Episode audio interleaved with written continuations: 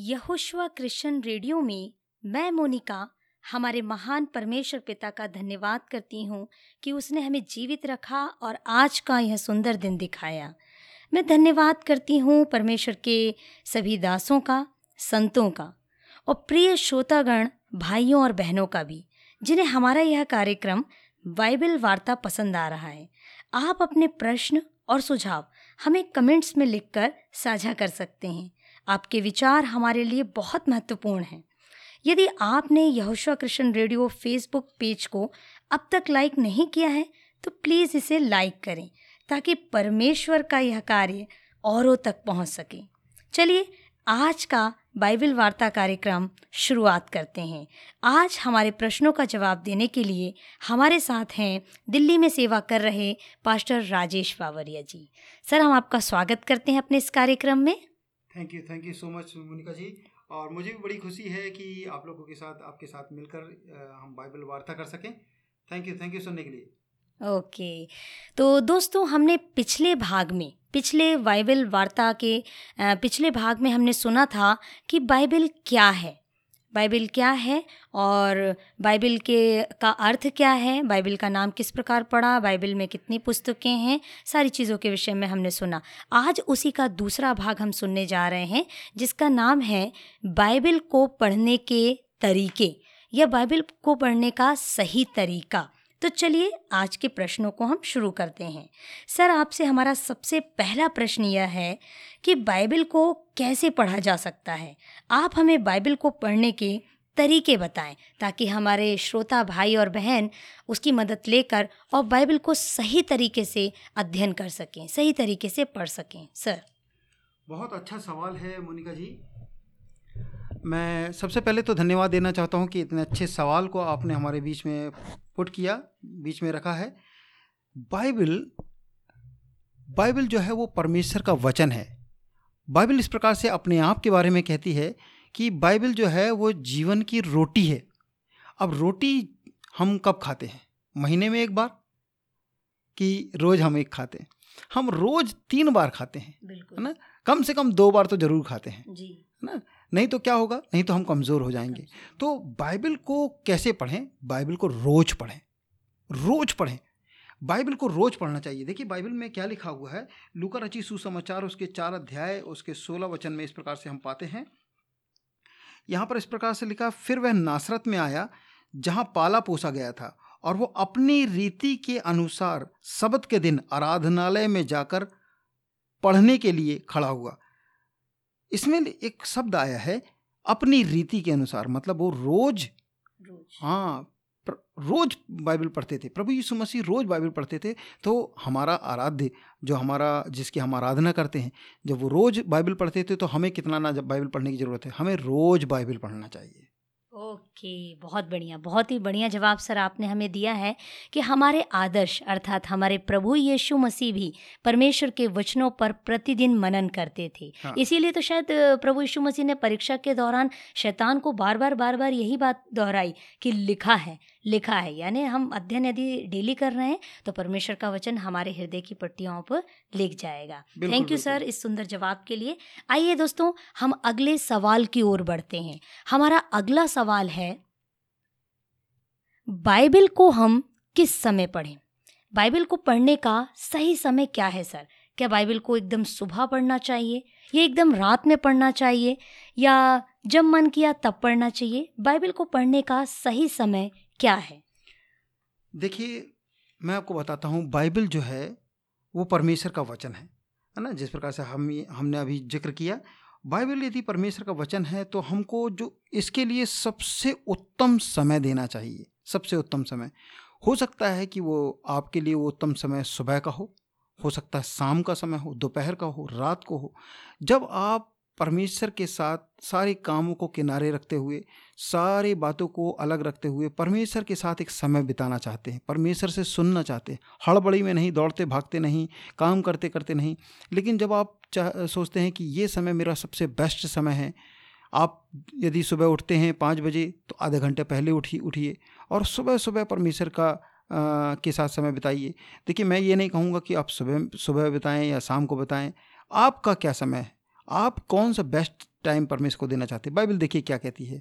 Bible कहती है कि परमेश्वर ने जब आदम और हवा को बनाया तो परमेश्वर उसे शाम को और सुबह दिन के ठंडे समय में मिलने आया करते थे। परमेश्वर उनसे वार्तालाप करते थे बातें करते थे और उनको वो बातें बताना बताते थे कि जो गूढ़ हैं रहस्यमयी बातें हैं वो परमेश्वर उनको बताया करते थे। तो हमें भी परमेश्वर से इस प्रकार से मिलना चाहिए। देखिए मैं एक बाइबल का एक वचन पढ़ाना चाहता हूँ आपको। जस्ट निकालें जरा। उत्पत्ति की पुस्तक चौबीस अध्याय उसका बासठ वचन। यहाँ पर लिखा है उत्पत्ति के चौबीस के तिरसठ है ना? चौबीस हाँ। सिक्सटी थ्री या यहाँ पर लिखा है कि साँझ के समय में okay. हाँ। साँझ के समय वह मैदान में ध्यान करने के लिए निकला था और उसने आँखें उठाकर क्या देखा कि ऊँट चले आ रहे हैं। हाँ। साँझ के समय क्या लिखा है? साँझ के समय? वह मैदान में ध्यान करने के लिए निकला था। ध्यान करने के लिए निकला था। तो उस उनके लिए साँझ का समय ध्यान करने ध्यान करने का समय रहा होगा। तो वो साँझ का समय। फिर हम देखते हैं केवल इतना ही नहीं हम्म। रात्रि के समय भी रात्रि के समय बाइबल में लिखा है कि मेरी आँखें खुल खुली की खुली रहती हैं। हम्म। भजन संहिता में 119 के 148 में लिखा है कि रात को मेरी आँखें खुली रहती हैं हम्म। कि मैं तेरे वचन का ध्यान करूँ। तो दाऊद कहते हैं कि रात को मैं उठता हूँ और रात को मैं ध्यान करता हूँ। आप देखें यहोसू एक के आठ में क्या लिखा है? लिखा है कि इसी में दिन और रात ध्यान दिए रहना। तब तू सफल होगा। ये ये सारी बातें क्या बताती हैं कि एक निश्चित समय नहीं है हम्म। लेकिन समय महत्वपूर्ण महत्वपूर्ण समय अच्छा समय आप परमेश्वर को दें। बेस्ट टाइम यदि परमेश्वर को देते हैं आप परमेश्वर अपने जीवन में आपको बेस्ट टाइम देगा। ओके ग्रेट मतलब हम अपने लाइफ का सबसे बेस्ट टाइम यदि परमेश्वर के वचन को पढ़ने में लगाते हैं तो स्वाभाविक सी बात है परमेश्वर के वचन को पढ़ने से जो आशीषें मिलती हैं परमेश्वर हमें उत्तम से उत्तम आशीषों से नवाजता है। ऐसा ही है सर बिल्कुल। बिल्कुल। थैंक यू सर ओके हम नेक्स्ट क्वेश्चन की ओर बढ़ते हैं। सर आज मैंने अपने कुछ प्रश्नों को अपनी नोटबुक में लिख कर लाया है। हम्म। तो अगला प्रश्न मेरे ये है जिस प्रकार से हम बच्चों को देखते हैं बच्चे अपने सब्जेक्ट के हिसाब से अपने विषय के अनुसार अपनी किताबों को पढ़ते हैं। जिस समय उनका जो पीरियड लगता है मान लो हिंदी का है गणित का है विज्ञान है जो भी लगता है वो उन विषयों को पढ़ते हैं क्योंकि उससे संबंधित उनकी परीक्षाएँ होती हैं और परीक्षाओं को पास करना होता है। तो क्या बाइबल को पढ़ने का हमारा कुछ उद्देश्य होता है? जैसे सब्जेक्ट वाइज बुक को पढ़ा पढ़ने का एक उद्देश्य है कि उस सब्जेक्ट में हमें सफलता हासिल करनी है आगे बढ़ना है। तो बाइबल को पढ़ने का भी क्या कोई उद्देश्य होना चाहिए हमारे पास जब हम बाइबल पढ़ते हैं? बिल्कुल बिल्कुल बिल्कुल सही आपने सवाल किया कि देखिए, बिना लक्ष्य के, बिना ध्येय के हमें कोई काम नहीं करना चाहिए। जिस प्रकार से हमारे जीवन का हमेशा एक लक्ष्य होना चाहिए। आप देखें, आप यदि एक नाव में, है ना, एक बोट को, एक जहाज़ को समझ लो, बड़े जहाज़ को, पानी के जहाज़ को, बिना नाविक के, बस चला कर छोड़ देंगे तो क्या होगा? पक्की बात है हाँ नाइन्टी नाइन परसेंट ऐसा होगा कि कहीं ना कहीं वो जाके टकरा जाएगा डूब जाएगा या फिर उसका तहस नहस हो जाएगा ख़राब हो जाएगा। हम्म। मतलब क्योंकि वो अपने लक्ष्य में नहीं पहुँचेगा। क्यों नहीं पहुँचेगा? क्योंकि उसका लक्ष्य नहीं है उसको चलाने वाला नहीं। उसी रीति से हमारे जीवन में भी सारी बातों का एक लक्ष्य होना चाहिए। हमको बाइबल जब पढ़ रहे हैं हमारा लक्ष्य क्या होना चाहिए? हमारा लक्ष्य होना चाहिए सबसे पहला लक्ष्य होना चाहिए परमेश्वर को पाना। परमेश्वर हमारा लक्ष्य होना चाहिए। देखिए मूसा कहता है परमेश्वर यदि आप मेरे साथ नहीं चलेंगे तो मैं भी आगे नहीं जाऊँगा। प्रभु आप मेरे साथ जाएँ। स्वर्गदूत होंगे रक्षा होगी सारी चीज़ें होंगी लेकिन परमेश्वर आप हमारे साथ चलिए। तो हमारे जीवन में हमको परमेश्वर को पाना है हमको परमेश्वर को ढूंढना उसकी इच्छा को जानना है। वो सबसे पहला हमारा लक्ष्य होना चाहिए है ना? हमारे आ, हमारे जीवन में परमेश्वर ही सबसे पहला लक्ष्य होना चाहिए। दूसरा उसके वचन का ज्ञान उसके वचन का ज्ञान हमें रखना चाहिए। बाइबल में लिखा है भजन संहिता 119 में मैं तेरे उपदेशों पर मनन करूँगा। मतलब हमको परमेश्वर के वचन पर मनन करना है। तीसरा है परमेश्वर का के कार्य को जानना ताकि हम परमेश्वर के कार्य को कर सकें। क्या है परमेश्वर का कार्य? दाऊद कहता है परमेश्वर का एक बहुत मैं दाऊद दाऊद क्यों कह रहा हूँ बार बार क्योंकि वही एक ऐसा व्यक्ति था जिसे परमेश्वर ने कहा ये मेरे मन जैसा है। है ना? हम्म, तो दाऊद कहता है मैं तेरे सब कामों पर ध्यान करूँगा। तो जब हम बाइबल पढ़ते हैं तो ये तीन बातों को हमको ध्यान देना है। एक परमेश्वर दूसरा परमेश्वर के काम तीसरा परमेश्वर के वचन। हमको उसके उपदेश क्या हैं उसकी आज्ञाएँ क्या हैं उनका वो परमेश्वर क्या चाहता है हमारे जीवन में ये बातों को हमेशा ध्यान रखना चाहिए। अच्छा एक चीज़ और है। देखिए जब आप बाइबल पढ़ते हैं तो सबसे पहली बात है आपको प्रार्थना के साथ पढ़ना चाहिए। हम्म। क्योंकि जब आप प्रार्थना के साथ कर पढ़ेंगे तो परमेश्वर इसका लेखक है तो वो आपको अपने बातों को सिखाएगा, समझाएगा, पवित्र आत्मा आपकी सहायता करेगा। एकमात्र ऐसी पुस्तक है जिसे पढ़ने पर उसका लेखक भी आपके साथ होता है, वो है पवित्र आत्मा। है ना? तो हमको प्रार्थना के साथ, मनन के साथ, बड़ा चिंतन के साथ बैठना, बैठकर बाइबल पढ़ना चाहिए। और दूसरी बात, हमको जब बाइबल पढ़ते हैं तो हम, हमको यहाँ वहाँ ध्यान ना देते हुए बड़े समझ के साथ, एकाग्रता के साथ पढ़ना चाहिए, क्योंकि ये न्यूज़पेपर नहीं है। कि कल ये पुराना हो जाएगा। ये सदियों से एक सा है। तो परमेश्वर का वचन जो सदियों से है सदियों से लोगों को परिवर्तन कर रहा है तो आपको ये समझ के पढ़ना चाहिए कि आप जो पढ़ रहे हैं वो समझ भी रहे हैं कि नहीं?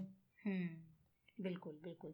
थैंक यू सर बहुत ही बढ़िया जवाब के लिए जिस प्रकार आपने कहा वो लाइन सचमुच मेरे हृदय को टच कर गई कि बाइबल ही एकमात्र दुनिया में ऐसी पुस्तक है। ऐसी किताब है जब हम उसे पढ़ते हैं उसका लेखक हमारे साथ होता है। हाल मेरे श्रोतागण भी भाई बहन भी मेरे ख्याल से जितना मैं आशीषित हो रही हूँ उतने ही वे भी आशीषित हो रहे होंगे आशीष पा रहे होंगे।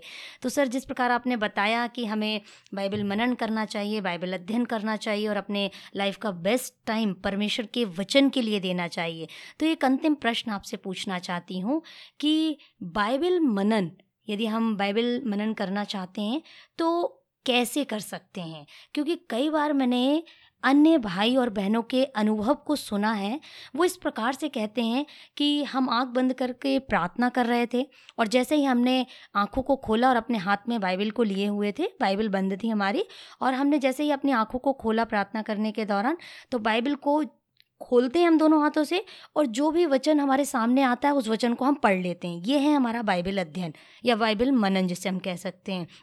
और फिर कई लोगों को मैंने इस प्रकार भी उनके अनुभव को सुना है कि वो अचानक ऐसे लेटे हैं या बैठे हैं या आराम कर रहे हैं तो उन्हें लगा कि चलो बाइबल पढ़ लेते हैं। तो बाइबल उन्होंने खोला और कभी शुरुआत से पढ़ते हैं कभी प्रारंभ से पढ़ते हैं कभी बीच से पढ़ते हैं कभी उन्हें लगता है कि चलो आज भजन पढ़ना चाहिए कभी लगता है कि उन्हें आ, हमें आने वाले समय के बारे में जानना प्रकाशित वाक्य पढ़ना चाहिए कभी उन्हें लगता है कि हमें अतीत की बातें भी जाननी चाहिए कि परमेश्वर ने सृष्टि को कैसे बनाया। तो वो उत्पत्ति से स्टार्ट करते हैं फिर गाड़ी आके वहीं अटक जाती। तो सर आप हमें बताइए कि बाइबल मनन वास्तव में कैसे किया जाए? सही बाइबल मनन कैसे किया जाता है? बहुत अच्छा सवाल है, मोनिका जी। देखिए, मैं श्रोतागणों से भी बोलना चाहता हूँ कि अभी आपने मूवी देखी होगी, है ना? आपने कोई अच्छी किताब पढ़ी होगी, आपने नोवेल पढ़ा होगा, आपने कहानी की पुस्तक पढ़ी होगी। इस प्रकार से आपने बहुत सारी चीज़ें पढ़ी हैं जो दुनिया में। आप जस्ट सोच कर देखो, एक नई मूवी, जिसके बारे में आपने सुना कि बहुत अच्छी है, लेकिन आपके उसके बारे में नहीं जानते हैं, बस आप मूवी में जाते हैं और आधे से जाते हैं। बीच में से जाते हैं और पाँच मिनट देखते हैं वो मूवी को बाहर चले जाते हैं। आपको कुछ समझ में आएगा? बिल्कुल नहीं आएगा बिल्कुल नहीं आएगा। इसी रीति से आप को, कोई भी मोटी सी पुस्तक उठा लीजिए नोवेल उठा लीजिए और उसका बीचों बीच से पेज खोलिए और बीच में से पढ़िए और बीच में से एक पेज पढ़िए और फिर उसका कंक्लूजन निकालिए। आपको समझ में आएगा? नहीं समझ में आएगा। देखिए आप या तो फिर आप उसका गलत अर्थ निकालने लगेंगे? हम्म। या फिर आप बोलेंगे कि ये ये बकवास की किताब है जहाँ पर ये हीरो पिट रहा है या फिर है ना? बहुत सारी ऐसी बातें आपके दिमाग में आएँगी। बिल्कुल उसी रीति से बाइबल परमेश्वर का वचन है। यहाँ पर बहुत सारी वार्तालाप हैं भविष्यवाणियाँ हैं कहानी की बातें हैं दृष्टांत हैं सारी बातें लेकिन सब कुछ सीक्वेंस में है। सब कुछ क्रम अनुसार है। हम्म। इसीलिए परमेश्वर ने सब अपने दासों के द्वारा इसको क्रम से रखा है। हम। देखते हैं पहले उत्पत्ति है जहाँ पर ये लिखा हुआ है कि प्रक ये दुनिया कैसे बनी हम्म। हम दूसरे में देखते हैं कि व्यवस्था विवरण है कि किस प्रकार से व्यवस्था आई किस प्रकार से मानव आगे बढ़ा हम देखते हैं उसके बाद नया नियम आता है जिसमें प्रभु यीशु मसीह ने सारे मानव जाति के पाप को उन्मूलन के लिए स्वयं इस धरती पर आए और सारे लोगों के पाप उठाए और हम आखिरी पुस्तक में देखते हैं व्यवस्था प्रकाशित वाक्य की पुस्तक जो भविष्यवाणी के बारे में बताते हैं। तो अब बीच में से कुछ भी यदि आप पढ़ते हैं तो हम्म। आपको एक कन्फ्यूज़न के सिवा कुछ नहीं होगा। बिल्कुल सही बिल्कुल सही। सचमुच आज मैंने परमेश्वर के वचनों से ही सीख कर बहुत आशीष पाई है। सर, मैं आपका बहुत बहुत धन्यवाद देती हूँ कि आप हमारे कार्यक्रम में आए और हमारे भाइयों और बहनों को जो इस समय इस बाइबल वार्ता को सुन रहे हैं, उन्हें जो आशीष मिली, उसके लिए हम परमेश्वर का दिल से धन्यवाद करते हैं कि उन्होंने उन्होंने आपको हमारे मध्य में भेजा। और मैं प्रिय अपने श्रोतागण, भाइयों और बहनों से भी यही कहना चाहती हूँ कि आपके सुझाव, आपके कमेंट्स हमारे लिए बहुत ही बहुमूल्य हैं।